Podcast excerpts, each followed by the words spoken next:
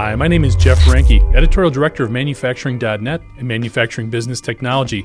Welcome to Security Breach. A great deal of cybersecurity attention, and rightfully so, is paid to the role of defending against and responding to outside attackers. However, just as important to establishing and reinforcing cyber plans is ensuring that internal vulnerabilities are not created or made easier to detect through systems, networks, and new technologies that are introduced to the industrial infrastructure, albeit with the best of intentions. However, the influx of handheld devices and mobile computing power can lead to the unintentional injection of numerous cybersecurity issues. One only needs to look at the history of the Stuxnet virus for proof of how something as simple as a USB stick can lead to massive and often unrepairable damage. To help lend some insight on such potential security issues is Todd Greenwald. He serves as the president of Heartland, a McHenry, Illinois based company that works with the industrial sector to improve business operations through technology integration, process implementation, and network redesign. Heartland's specialties include wireless infrastructure, network security, mobile computing, automated data collection systems, and much more. Todd, thanks so much for joining us today kind of kicking things off here, when you look at the industrial enterprise from an overall security perspective, are there some systems that you see creeping up that are kind of consistently the most important ones to take take a look at or do a little bit deeper dive on? Yeah, I mean, uh, in our world at Heartland, we're a little bit more focused on pretty specific technology. So we're we focus with uh, manufacturing, transportation, um, warehouse logistics, DC types of businesses. Um, so in, in our front, um, you know, one of the big areas is is your network and what type of network you're running. Um, unfortunately, a lot of the supply chain world is going through a big transformation today to get caught up with the times. But at the same time, there's a lot of legacy systems that are running out there, and the network is one of those that is is an area of I'll call it abuse in a way, yeah. but um, it, it just a lot of there's business that we work with that they're running into situations on a security threat level that it maybe stemmed with a network that was just really old. Um, there is that set it forget it kind of mentality in in some of the space. It works. It's a business purpose need. Uh, I'm just doing warehouse. Uh, I'm just doing picking in my warehouse, maybe right.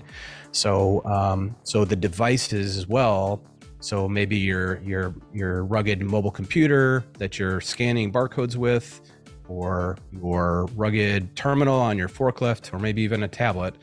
Um, those legacy systems as well tend to be an area that we we kind of focus in on, just at Heartland to kind of go. Well, these are all things that could be risk risk points of um, causing security threats within the organization because they're just not maybe really supported very long. So one of the things as well is also like print. So uh, uh, there's a lot of old barcode print um, types of technology out. Um, even laser printers that are used to maybe create a, a pick order might, that might be, or even a packing list. Um, those are all things that again we're kind of we're kind of keeping an eye on and thinking about about what's the strategy on how we're going to um, ensure that those are uh, looked at and validate hey are these secure or not and then what are we going to do about the plan so so you, you mentioned supply chain. Obviously, there's a lot going on there, a lot more scrutiny for obvious reasons in the last couple of years. And one of the things you see a lot of investment in from the distribution center and supply chain and logistics is really an influx of mobile devices, smarter devices. Mobility is such a big part of the Industry 4.0 movement. As we see this sort of this influx of smarter smaller mobile devices. What are some of the security concerns that you see there? Um, the biggest thing is it's to your point, the proliferation of technology is faster than it ever is, and everybody wants to look at how to solve the problem about how to make my people more productive, how do I increase quality, how do I get more out the door onto that truck and deliver to my customer ultimately, or whoever they're serving maybe. So so the big the biggest thing is you know looking at the technology that wants that wants to be used uh, by maybe operation, and then all right, let's think about that just to make sure. Like for instance, maybe like an IoT. I'm, maybe I'm dealing with a cold storage company that has to make sure uh, type of business that needs to make sure that hey, this ice cream that went in the truck or that's in my warehouse sitting on the dock, it stayed at the right temperature the whole time. So the problem the problem is, well, we need to make sure maybe that dairy product needs to be at a certain temperature. The the the solution that could help is monitoring the temperature, but are, are we looking at a solution that is proven that hey, security has been thought through? It it isn't using some weird radio card in it that you know is coming from um, you know Asia that hasn't really been proven. It's really thinking that through beyond just the what the solution provides and and what it's going to ultimately do to help us solve the problem. There's that next step of like, well, let's look at how do we ensure it's secure, and that's where that's an important step to make sure that is happening. It sometimes kind of gets overlooked. No, uh, that's a huge point. I think that that can't be overstated, really, because we are in such a hurry to implement this technology. We know all the benefits, but sometimes we do overlook sort of the blocking and tackling of it, if you will, to make sure it's it's going to work well and it's going to still keep us safe and secure as well, with all the data that's flowing through those smarter mobile devices. Yeah, and and one of the things to add too is, you know, if you look at operations, there, you know, a lot of times it's like, hey, let's we need to get something going. Let's fail fast and see if it helps or not and it might be started, you know, they might start in, well, let's do a beta, kind of pilot beta kind of a thing. But like I said earlier, the flow of the introduction of new technology, and just the one example I used around maybe temperature sensing, um, it's happening very quickly. You know, yeah. there's everything from like robotics to wearable technology, even glass technology um, that's being introduced by a lot of different companies. Uh, you know, we work with like Zebra Technologies pretty closely, or Honeywell, uh, Honeywell, for instance, and you know they're very good. They're thinking through all this stuff, but there's there are some other I'll call it second, third tier types of technology providers that you know cool stuff, but what about the what is it secure? And yeah. it's just it's just to think about that step is the key thing, not to kind of beat beat that drum too much, but but it is something that we see uh, troublesome um, where companies get into something and you know we didn't really think about that step so. Yeah. Well, i think it kind of bleeds into one of the other things that i wanted to talk about here is when we look at we're, we're talking about cybersecurity which is typically an it type of topic. It shouldn't be but it typically is. And then when you're talking a lot about from the operations side of things which a lot of these technologies are such a big part especially when you look at distribution centers and logistics providers how are we doing in terms of breaking down some of those silos? There's always been turf wars on the on the plant floor and within the distribution center, but it's getting really so much more important for IT and OT to be talking to each other. What's your experience in working with folks? It, it's hasn't changed. um, however, at the same time, um, the awareness is there, and in, some organizations that are a little more mature or uh, bigger on investing um, in the proper paths, they are kind of thinking that through a little bit better. Kind of starts from you know like a CTO type of an individual, you know, to be working with the CEO and and working side by side. Um, I think with the past couple years, you know, three four years of of the rapid kind of development, that's something that um, we're starting to see more interaction with. But at the same time, there still is that operation role kind of says, all right, we have a challenge. We need to think about how to move things better in the warehouse. Um, and that's where sometimes that disconnect happens on on um, not translating over to the IT team. The IT team gets stuck with supporting the technology, um, and and there is that kind of that loop still is happening sometimes. Uh, you know, in a lot of business that we see, but but we serve everything from large types of uh, of supply chain businesses to mid tier. Um, as you get in the mid tier, it's a little bit easier um, types types of, of size business. Um, but it's the larger ones that we see. You would think they'd be the most mature in thinking this through, but but sometimes that doesn't happen. So, yeah, those turf battles seem to persist. It seems in the bigger organizations. That's a great point. So we've talked a lot about a lot of bigger picture stuff here, Todd let's bring it home a little bit, or a little bit closer to home. Can you tell us a little bit more about what Heartland does and some of the things that you, some of the folks that you're working with? Yeah. No, sure. I mean, we're, we're focused on um, technology, like I said earlier, in the supply chain space. Uh, a little bit more focused on everything from the the inventory types of uh, technology for for that DC um, receiving areas, um, as well as in as you start to move out towards uh, trucking you know for how do you how do you um, look at the trucks as you know more than just delivering, but but also kind of delivering more value through um, the transportation side of life. We're all used to Amazon and um, Uber as to how we know when it's going to be there soon and it's arriving in 10 stops as you know and customers are pushing for this uh, information to ensure that they have a good customer experience um, at the end of the day the most important thing that we really preach and, and focus on is uh, you know, technology, it seems like it's going to do really good things, is only as good as how well it works and how well it was thought through.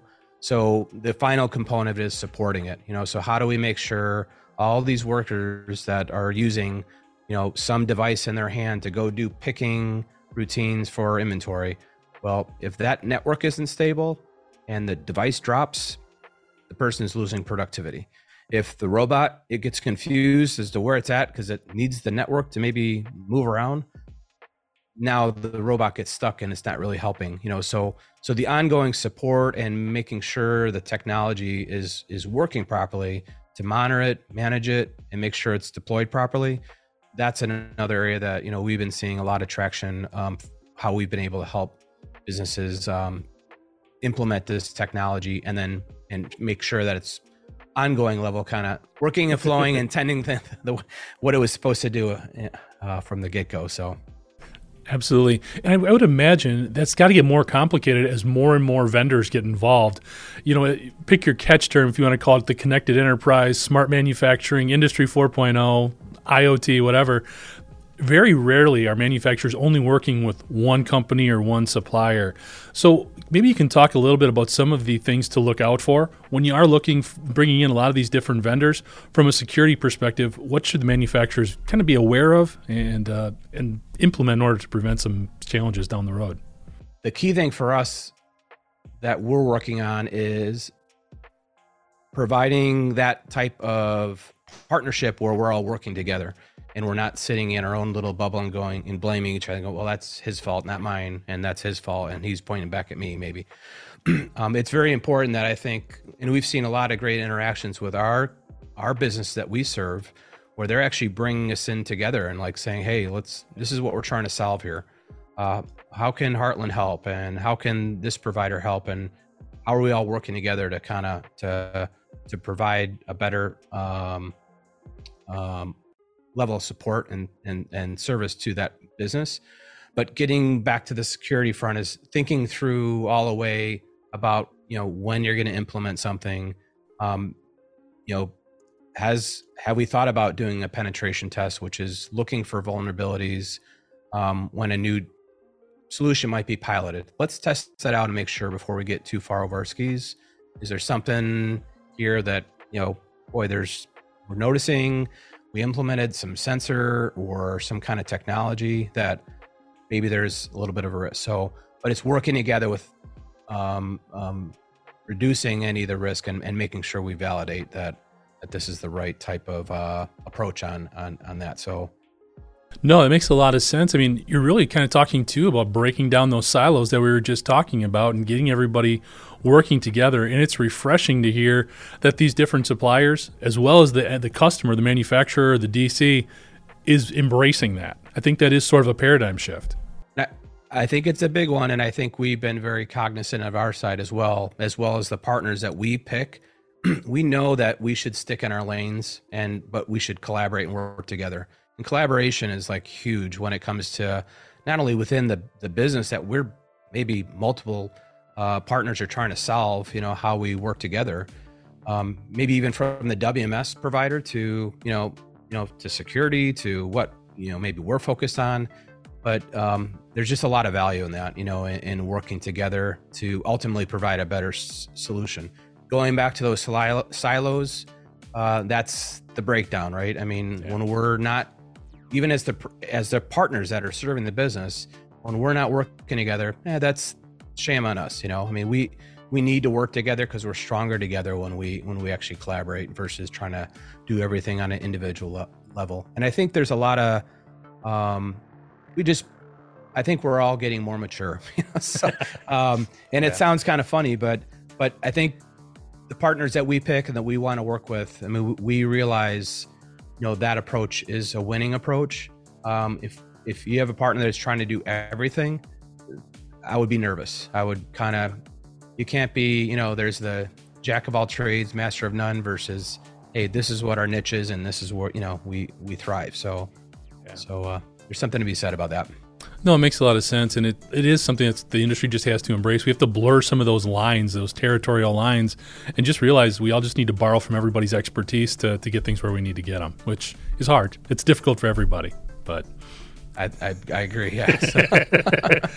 uh, last, qu- Todd, this has been fantastic. Thanks so much again. Last question for you again, with all these lines sort of being blurred in terms of responsibilities, there's a lot more onus being placed on employees and employee training to help with a lot of these security approaches or best practices.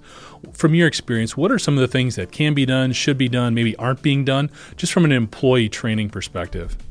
The key thing with that, though, is for them to be educated on, you know, hey, if you are going to have a device that may have access to some kind of messaging um, types of solution, or you know maybe it could be even just email maybe uh, so we can communicate better with with people. I mean there is education around um, you know thinking about something like a phishing threat.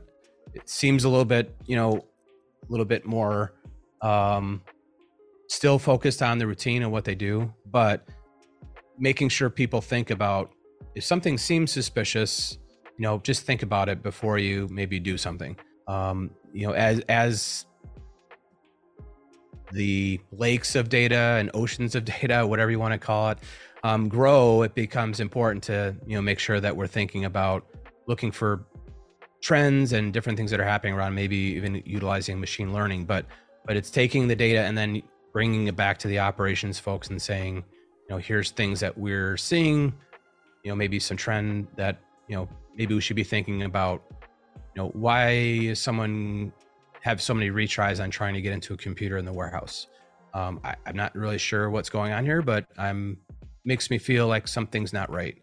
Um, and the other part too is there's a lot of a lot of uh, on kind of it's not even future, but there's a lot of things around even how people inter- interface with um, entry points. Like maybe when I go to log in and I'm Todd and I go to log in and this is how I type uh, maybe on a computer sitting like out, out on the floor, um, you might type type differently. And if if I'm logged in in the floor, and then I walk away, and now you jump on when I walk away. These are all different types of things that you know we can educate each other. Like, hey, make sure you log out of your computer when you walk away. Thanks, Todd. For more information on the work Heartland does, you can go to www.heartland-usa.com. Thanks for joining us today. And to catch up on past episodes, you can go to manufacturing.net, IEN.com, or MBTMag.com. You can also check Security Breach out wherever you get your podcasts, including Apple, Amazon, and Overcast. For Todd Greenwald, I'm Jeff Reinke, and this is Security Breach.